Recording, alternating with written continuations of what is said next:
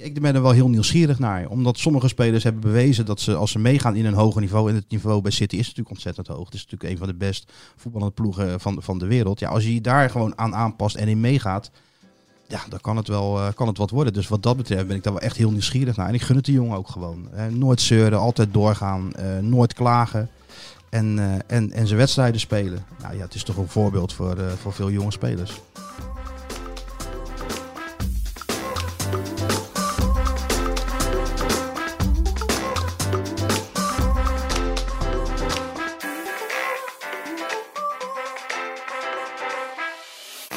Ja, welkom. Nieuwe aflevering van Scorebordjournalistiek. Uh, aangeschoven Martijn Krabbedam en Pieter Zwart. We gaan het hebben over Nathan Ake. Maar toch eerst heel even terugkomen op de podcast van vorige week. Veel reacties over gehad. Dat is in eerste instantie goed teken, Pieter. Want dat betekent dat er naar geluisterd wordt. Maar ik kreeg de opmerking dat uh, Geert-Jan Jacobs uh, in een tunnel stond. Ja, was niet zo feitelijk gezien. Alleen het uh, klonk wel zo. En dat betekent uh, dat wij iets verkeerd hebben gedaan uh, met geluid. En dat ja, moet beter. Dus ik hoop dat dat deze week het geval is. We hebben er in ieder geval nou, zoveel mogelijk aan gedaan. Was het niet gewoon zakcent? Dat kan ook zijn. mensen daar wat, wat, wat moeite mee hadden of dat niet? Nou ja, in deze kan ik dat niet uitsluiten bij Geert-Jan Jacobs. Nee, zonder gekheid. Uh, wij zitten ook een beetje in, uh, in zomervakanties. Het is geen enkel excuus, maar het is met geluidsmensen toch wat moeilijker om meteen alles te regelen. Maar om dan meteen even een mooi bruggetje te maken, Pieter. We gaan niet alles weggeven, maar er gaan wel mooie dingen gebeuren op podcastgebied, hè? Ik uh, verwacht wel leuke dingen, ja. Ik sluit zelfs niet uit dat Martijn daarbij betrokken is. Ik sluit het ook niet uit. Nee. Maar kunnen we er echt niks meer over zeggen? Nee, hè? Ik, uh, ik heb de Voetbal International van deze week gelezen. Het, het, uh, ja, het voorwoord van de hoofdredactie. En daarin stond later meer op deze plek. Dus ik denk dat ik maar niet het uh, gas voor de voeten weg ga maaien. Nee, anders is het maar de uitgebreide hoofdredactie. Volgens mij zit alleen jij nog niet in de hoofdredactie. jij, jij ook? Ik ook niet. Oké, okay, nee. je hebt ook je werkpaarden nodig, Martijn. Zo is het, zo is het. Zo doen wij dat. Nee, maar er komen echt hele mooie dingen aan op podcastgebied uh, bij Voetbal International. Echt ontzettend tof. Uh, ik heb de eerste dingen mogen horen. En nou, hou dat in de gaten. Wij laten ook zeker weten in deze podcast wat dat is. En dan gaat ook de scorebordjournalistiek een iets ander sausje krijgen. Maar dat daarover later. Vandaag gaat het over Nathan Ake. ja, Martijn Grabbedam. 40 miljoen?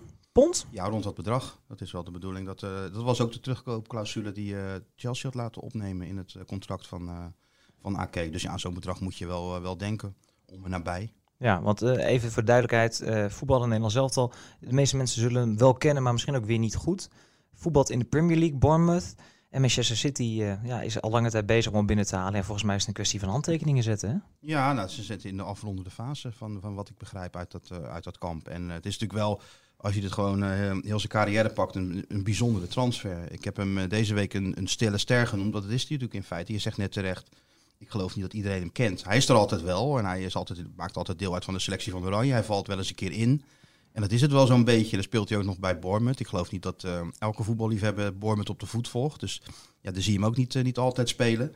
Maar in Engeland heeft hij een dusdanige indruk gemaakt dat, dat met name Guardiola eigenlijk vorig jaar hem al, al wilde hebben. En, en na dit seizoen, waarin Liverpool natuurlijk wel uh, vrij makkelijk wegliep, gedacht heeft van ja, ik moet in die defensie toch wel wat gaan sleutelen. En, en Ake is daarvoor mijn, uh, mijn man.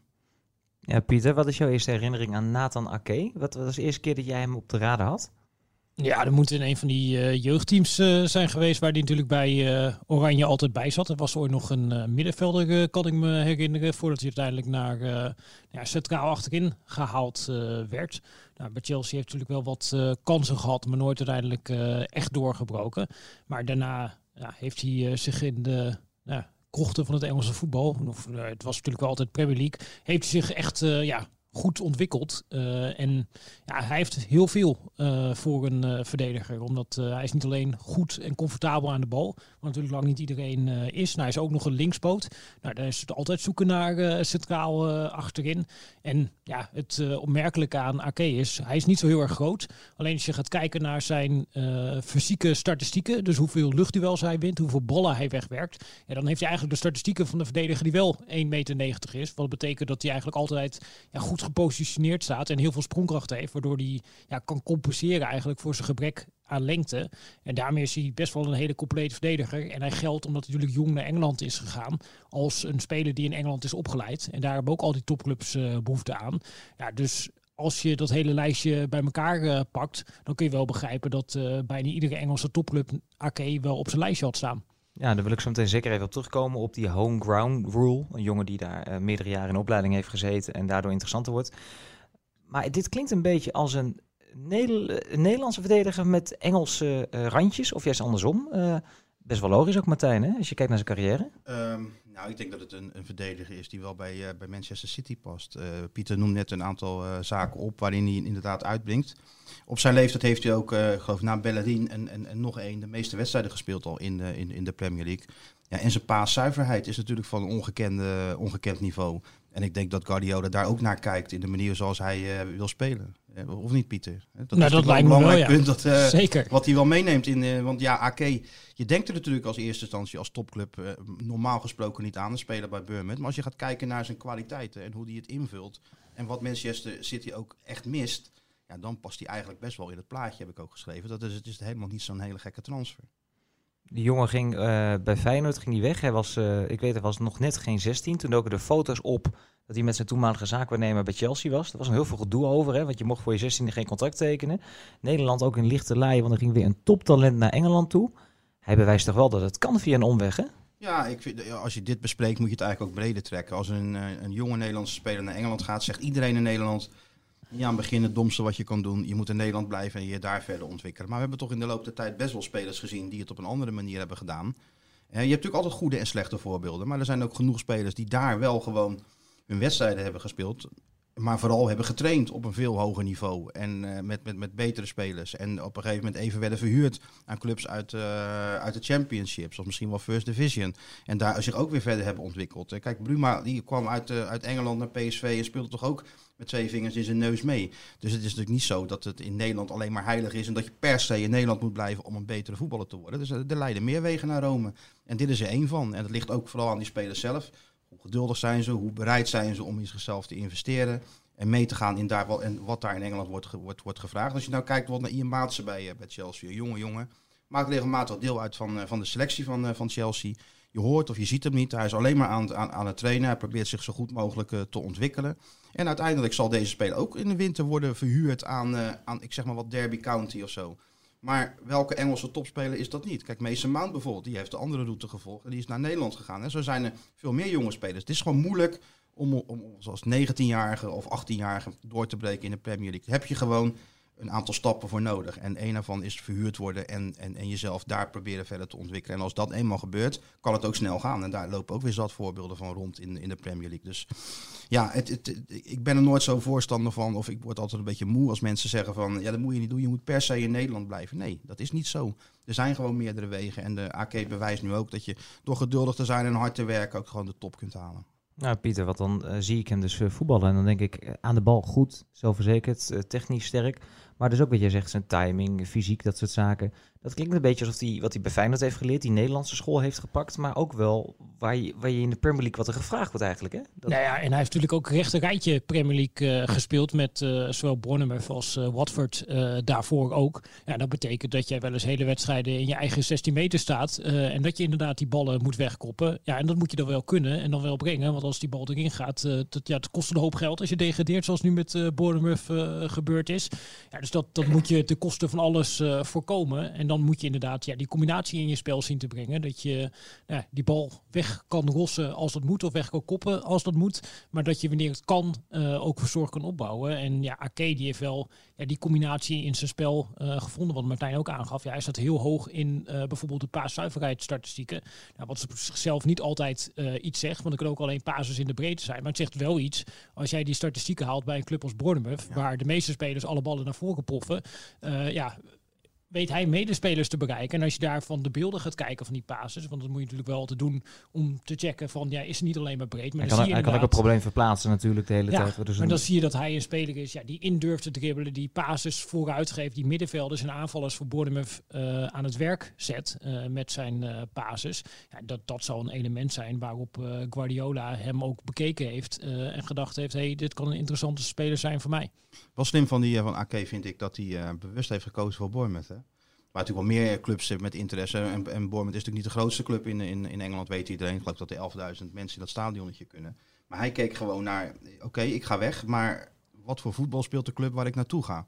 En, en, en Bournemouth onder, uh, onder Eddie Howe heeft altijd geprobeerd om van achteruit te voetballen, om op te bouwen, uh, positiespel te spelen. wat eigenlijk best wel te vergelijken valt met hoe, natuurlijk wel op details altijd anders, maar hoe, hoe Guardiola er ook naar kijkt. Dus op deze manier heeft hij zich wel kunnen ontwikkelen in een voetballende ploeg. Die weliswaar natuurlijk niet het beste was van Engeland, maar wel geprobeerd te spelen. En kwam daar dat inderdaad wat meer onder druk te staan.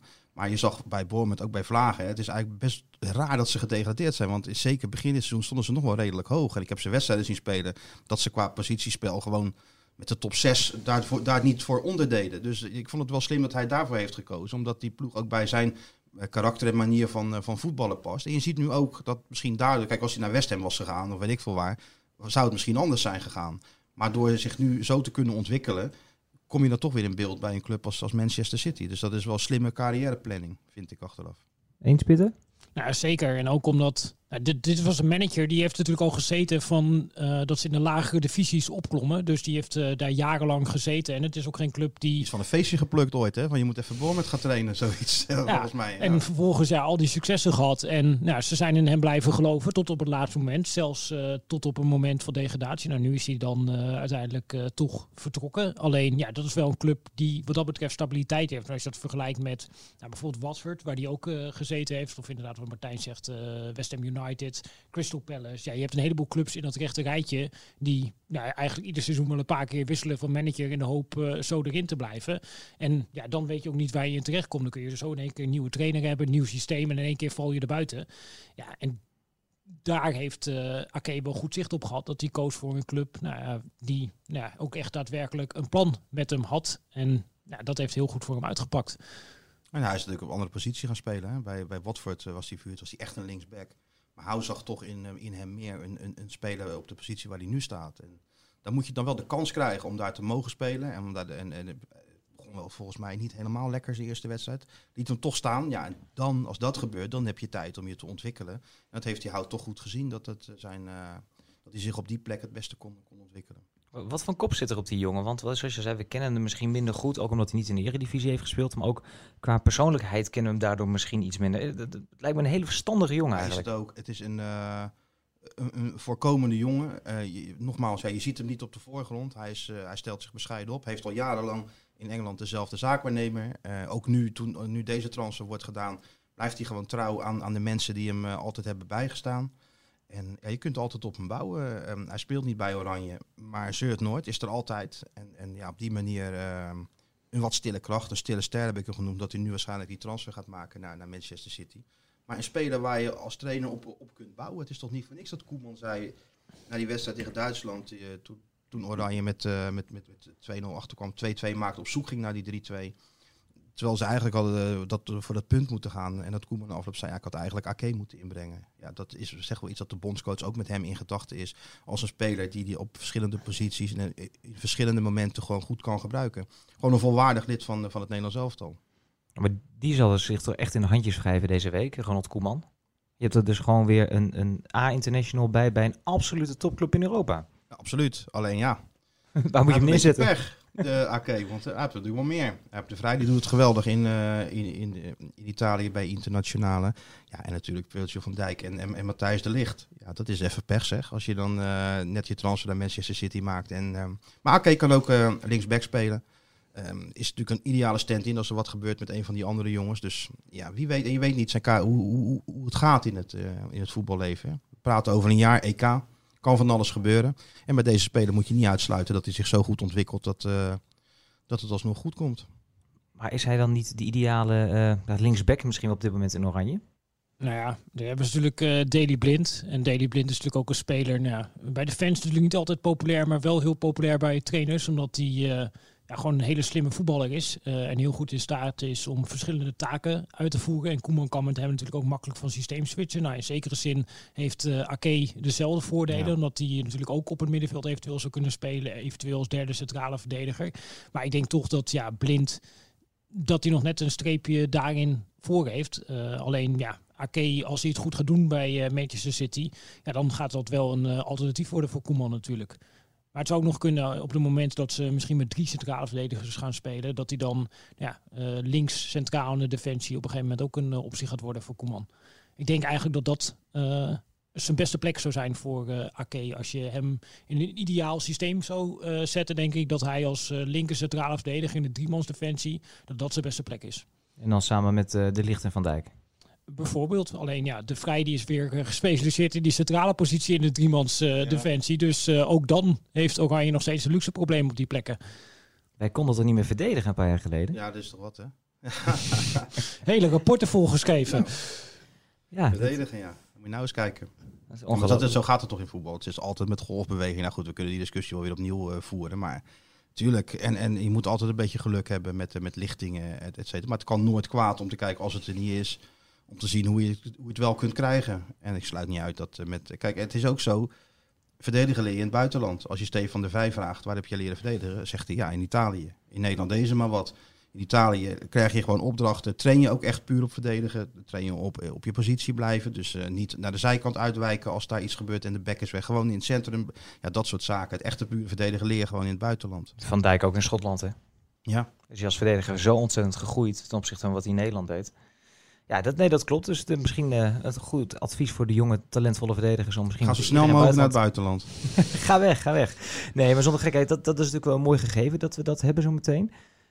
Ik denk wel alleen, ja, Chelsea. Die hebben die jongen opgehaald. Die hebben hem een paar keer verhuurd. Uh, heeft er wel wat gespeeld, niet. Denken die niet nu van, uh, ja, we hebben je toch echt wat laten lopen?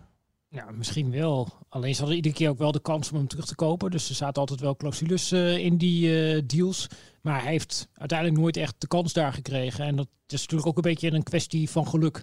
Uh, dus als hij bijvoorbeeld inderdaad verhuurd was geweest en was teruggekomen afgelopen zomer, toen ze in één keer transverband hadden en niemand kon komen, ja, dan moesten ze in één keer gedwongen jeugd uh, inpassen. En wat dat betreft uh, heeft Chelsea iedere keer zo'n golfbeweging gehad. Dus nou, dan is er op een gegeven moment een nieuwe trainer. Nou, de nieuwe trainer die krijgt versterkingen die hij wil. Die gaat een ander systeem vaak ook spelen in het geval van Chelsea. En dan ja, uh, is er geen ruimte voor de spelers uh, als AK. Nou, vaak dan zijn ze in het eerste jaar met een nieuwe trainer succesvol. Dan denkt uh, de technisch directeur bij Chelsea, of in ieder geval ja, de mensen daar hoog in de top, van hé, hey, we kunnen weer wat meer al die spelers die we verhuurd hebben gaan inpassen. Nou, dan is er meestal ruzie tussen de trainer en het uh, bestuur. Een jaar wat mindere prestaties. En dan gaat de trainer er weer uit. Dan komt er weer een nieuwe. En die brengt weer zijn eigen spelers mee. En je moet net een beetje het geluk hebben dat jij ergens in die golfbeweging uh, de kans krijgt. Uh, zoals bijvoorbeeld een Christensen, centraal achterin, wel die kans heeft gekregen op een gegeven moment van Conte. Toen Conte geen nieuwe spelers kreeg. Nou ja, zo'n geluksmomentje moet je ook een beetje hebben. En dat is voor Ake bij Chelsea telkens net verkeerd gevallen. Ja, haalde hem wel terug. Ik denk dat Conte dat dat systeem het beste voor hem was geweest nog. Met, ja, en met, toen had hij Keel nog net voor zich. Ja, en toen haalde Conte hem terug uit van, uh, van, van Bournemouth. En dat was het moment geweest, uh, stel dat er wat was gebeurd, dat hij wel erin was gekomen. Hij heeft nu alleen FA Cup volgens mij gespeeld, uh, toen met, met, met Chelsea. En maar het feit dat Conte wel aan hem dacht, stelde we iets dat hij, dat hij iets in hem zag ook. Alleen ja, op een gegeven moment ben je zo lang bij Chelsea, twee keer geprobeerd, weer verhuurd dan moet je er ook afscheid van nemen. Niet te min dat de club natuurlijk wel die terugkoopclausule, maar ik denk dat zij ook denken, ja, moeten we dat dan doen? We hebben hem in huis gehad, we hebben hem geprobeerd. Het, het paste niet bij ons en, en, en dus ja, we moeten ook verder. Dus ik denk dat, uh, dat het zo zal gaan. En nu zijn wij heel lovend, hè? want het is een fantastische transfer. Het geeft weer aan dat wij als Nederlanders goed verdedigers kunnen opleiden. Maar in hoeverre is hij nu gehaald om basisspeler te worden bij City? En in hoeverre heeft dit ook gewoon te maken met die home ground rule? Want het is wel, het is wel een prettige bijkomstigheid, Pieter. Uh, zeker prettige bijkomstigheid. Eigenlijk is natuurlijk uh, vorig jaar zomer hetzelfde gebeurd met uh, Angelino. Die werd binnengehaald vanuit PSV. Uh, en eigenlijk heeft City structureel een tekort aan uh, homeground spelers. Dus ze moeten er minimaal acht hebben. En ze komen er eigenlijk nooit aan bij uh, Manchester City. Dus ze hebben dat soort spelers nodig. Dus daarom komt ook in één keer Fabian Delft bij City erin. Of Sinchenko nu, dat soort types. ja, die gelden dan als zelf opgeleid. Ja, leg, leg, het even uit, die homegrown rule. Hoe ja, zit dat? Het gaat erom dat je drie jaar tussen je 16e en je 21ste... of tussen je 15e en je 21ste... dat je achtereenvolgens uh, gespeeld hebt uh, voor een Engelse club. Uh, dat, dat is eigenlijk het hele ding. En daarvan moet je er minimaal acht in je selectie hebben van in totaal 25 spelers die ze mogen inschrijven. En dat is eigenlijk bij iedere Engelse topclub, bij United niet, maar bij al die andere clubs is het ieder jaar weer zoeken naar acht spelers die aan die regel voldoen. Maar dan heb je wel nodig om uiteindelijk 25 spelers in te kunnen schrijven voor de Premier League en later ook voor de Champions League. Dus ja, ze zoeken allemaal dat soort spelers. En dat maakt ook dat ja, spelers die voldoen aan die regel, dat die automatisch meteen veel meer geld waard zijn. Omdat er gewoon een schaarste is op die markt aan in Engeland opgeleide spelers. En vandaar dat ze die spelers op jonge leeftijd al naar, naar Engeland halen. Want dat doen, voldoen ze gewoon aan die, aan die homegrown regeling. En dat, wat Pieter zegt, maakt het ook, uh, ook interessanter. Maar dan... Die regel is eigenlijk bedoeld om de, om de talenten een beetje, een beetje te beschermen en, en te helpen in, in Engeland. Om de eigen talenten aan de bak te krijgen. En hebben ze er wel genoeg hoor, die Engelsen. Dus ik denk ook wel dat het uiteindelijk wel, uh, wel meer zal gaan, uh, gaan worden. Maar het is inderdaad zo dat de homegrown, als je homegrown status hebt, dat, dat helpt wel. Ja, maar dan is het ook weer te zwartgallig om te denken dat Ake gehaald is omdat hij uh, drie jaar achtereenvolgens bij Chelsea in opleiding gezet heeft. Dat zal een van de argumenten geweest zijn. Alleen het is natuurlijk wel een feit dat City, net als de meeste andere topclubs... Kijk, City heeft natuurlijk ook de afgelopen jaren... hebben ze altijd de League Cup serieus genomen, altijd de FA Cup serieus genomen. Zijn ze steeds heel ver ingekomen. Nou, die spelen natuurlijk ook uh, Champions League, ook komend seizoen weer. Uh, en Premier League. Uh, en ze doen ook nog mee uh, aan de Supercups, omdat ze af en toe een uh, bekertje winnen. Dus ja, die gaan een gigantisch aantal wedstrijden spelen. Dat kunnen er zo een stuk of 60, 70 zijn die City er gaat spelen. Ja, Laporte uh, is een paar keer ernstig geblesseerd uh, geweest. Nou, dat was dit seizoen natuurlijk ook een gigantisch uh, probleem. Ja, en dan zijn er niet zo heel veel alternatieven qua linksbenige verdedigers. Pep wil natuurlijk ook nog wel eens schakelen naar een formatie met drie centrale verdedigers. Nou, dat zou misschien ook een plaatsje voor AK kunnen komen. Dus uiteindelijk over een heel seizoen ja, maak je er dan altijd wel minuten. Maar het is natuurlijk niet zo dat hij gehaald is als nieuwe eerste keus boven Laporte. Nee, dat is zoals bij al die Engelse topclubs gaat. Je hebt gewoon een brede selectie en concurrentie om basisplekken. Dus ja, je hebt uh, voor op de vleugel bij City heb je ook uh, Mares, Sterling, je had Sané, uh, je Bernardo Silva. Ja, en daar kom je dan bij als Mares zijnde en dan moet je het maar laten zien. En als je dan laat zien, en dan kun je erin voetballen. En dat zou ook uh, Ake moeten doen. Dus niet dat je daar binnenkomt en dat je weet, ik ga wel 60 wedstrijden spelen dit seizoen. Dat werkt niet zo in de Europese top. Nee, maar dan lees ik jouw verhaal meteen krabben dan deze week. Ook over de stappen die hij heeft gemaakt. En dan denk ik, nou Ake kennen, dan gaat hij dit ook nog wel weer redden. Ja, het is uh, steeds uh, redelijk goed aangepast aan, uh, aan, aan, aan, waar hij terecht kwam. Maar ja, je, het is niet te voorspellen. Maar ik denk in de manier zoals als Manchester City speelt, dan denk ik dat hij daar gewoon prima in past. En het kan het snel gaan. We kennen hem in Nederland niet goed. We weten niet hoe die, hoe die speelt. We hebben natuurlijk inzien vallen bij Oranje. Het is ook de international die volgens mij nog geen geen wedstrijd heeft verloren met het Nederlands elftal. Hè? Als die uh, inviel of, of meedeed. Altijd dus ook wel een aardige status. Dus wat dat betreft zou ik hem gewoon het EK laten spelen. Maar um, nee, ik ben er wel heel nieuwsgierig naar. Omdat sommige spelers hebben bewezen dat ze als ze meegaan in een hoger niveau. En het niveau bij City is natuurlijk ontzettend hoog. Het is natuurlijk een van de best voetballende ploegen van, van de wereld. Ja, als je je daar gewoon aan aanpast en in meegaat. Ja, dan kan het wel uh, kan het wat worden. Dus wat dat betreft ben ik daar wel echt heel nieuwsgierig naar. En ik gun het de jongen ook gewoon. Uh, nooit zeuren, altijd doorgaan, uh, nooit klagen en, en, en zijn wedstrijden spelen. Nou ja, het is toch een voorbeeld voor, voor veel jonge spelers. Ja, en uh, Feyenoord heeft er ook nog aardig aan verdiend, hè? Onderaan de streep. Ja, ze krijgen nu volgens mij een half miljoen, hè? Dat is die, uh, die of iets minder, maar dat is die nieuwe regeling. Dat uh, die interne transfers, uh, dat bleef het geld natuurlijk via, in, in Engeland, maar dat is nu, nu veranderd.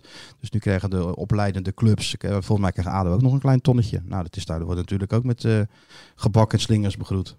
Ja, er is weer deel van het natuurgas betaald. Tot slot, even kleine voorspelling. Het is nu de zomer van 2020. Als wij de zomer van 2021 ingaan we gaan naar een EK. Hoeveel wedstrijden heeft Nathan dan gespeeld voor Manchester City? Nou, ik schat een uh, stuk of uh, 40. Vol seizoen zal genoeg uh, kansen gaan krijgen. Met name in eerste instantie uh, ja, in de bekers. Maar bijvoorbeeld ook de linksbackpositie bij Manchester City. Dat is eigenlijk al sinds Guardiola er zit, is de probleempositie. Uh, man die, die daarvoor gehaald is, heel veel geld voor betaald is. Ja, die heeft het eigenlijk nooit laten zien. Uh, en die is heel blessuregevoelig. Dus nou, het kan ook best zijn dat in één keer Ake op die plek zich in het elftal voetbalt. Dus ja, en misschien komt er weer een blessure achterin, waardoor hij erin komt. Hij speelde de laatste weken bij uh, Bournemouth ook rechts centraal achterin. Dus dat zou ook nog kunnen, een duo Uh, Ake. Dus hij heeft nou, genoeg kansen om zich in dat elftal te voetballen. Ja, ik denk het ook. Het is een speler die in heel veel opzichten, misschien ook wel qua karakter, prima bij, bij Guardiola past. Nou ja, en als je dan laat zien, krijg je kansen. En wat Pieter zegt, ze spelen geloof ik 243 wedstrijden komend seizoen.